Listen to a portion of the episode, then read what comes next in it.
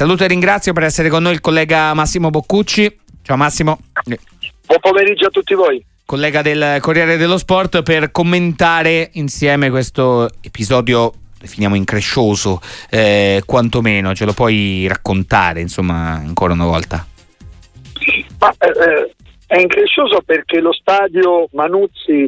è un salotto buono del calcio riconosciuto, è uno stadio senza barriere, c'è soltanto una rete che delimita la curva ferrovia, che è il settore dedicato agli ospiti, perché per il resto è un campo che ha, sembra un grande balcone su un manto erboso. Eh, quindi eh, so, è sorprendente quello che è accaduto ieri in virtù di questo, cioè il pubblico cesenate è di una educazione, di una cultura sportiva impressionante, la sua storia lo dice. Poi ci sono gli episodi ovvero uno scontro di gioco tra il portiere dell'Olbia Rinaldi e l'attaccante del Cesena eh, Cristian Spendi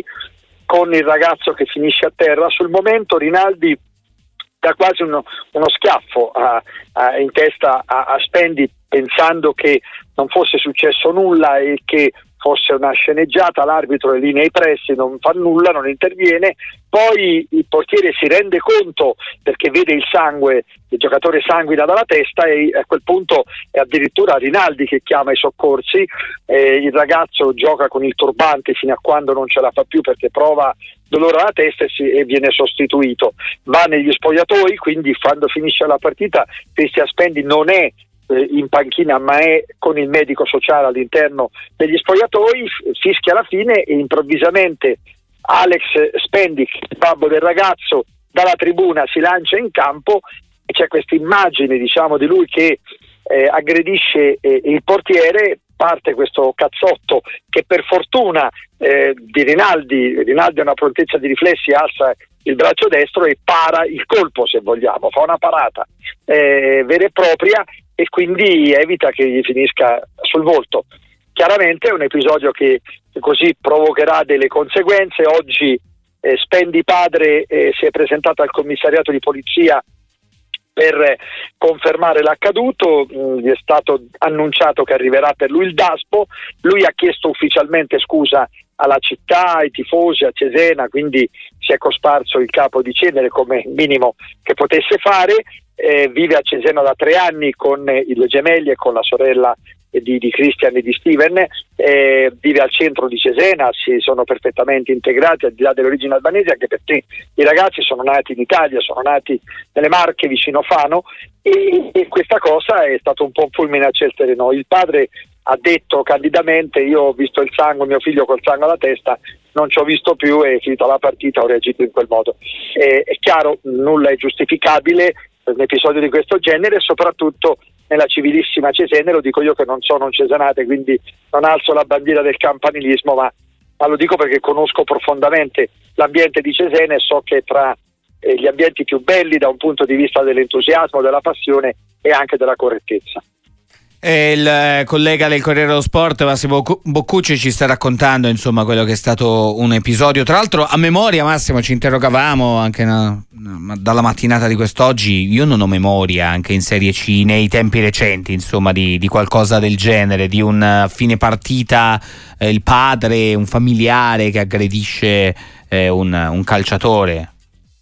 Guarda, io ho 59 anni, seguo le partite da più di 40, ero un ragazzino, mm. ho giro, giro i campi di mezza Italia da sempre, per il giornale sono al Corriere Sport dall'85 e la prima volta che mi capita di vedere una scena di questo genere, cioè ho visto invasioni, ho visto persone inseguite anche dalle forze dell'ordine, le abbiamo viste anche in altri paesi, ma sinceramente un familiare che, che si, si, lancia verso, verso, un giocatore e, e fa in quel modo è un caso abbastanza direi più unico che raro, dopodiché può darsi che se andiamo a ritroso con gli archivi qualcosa potrebbe anche venire fuori. Io a memoria come te e come penso chi ascolta non credo di, di ricordarla una cosa di questo genere,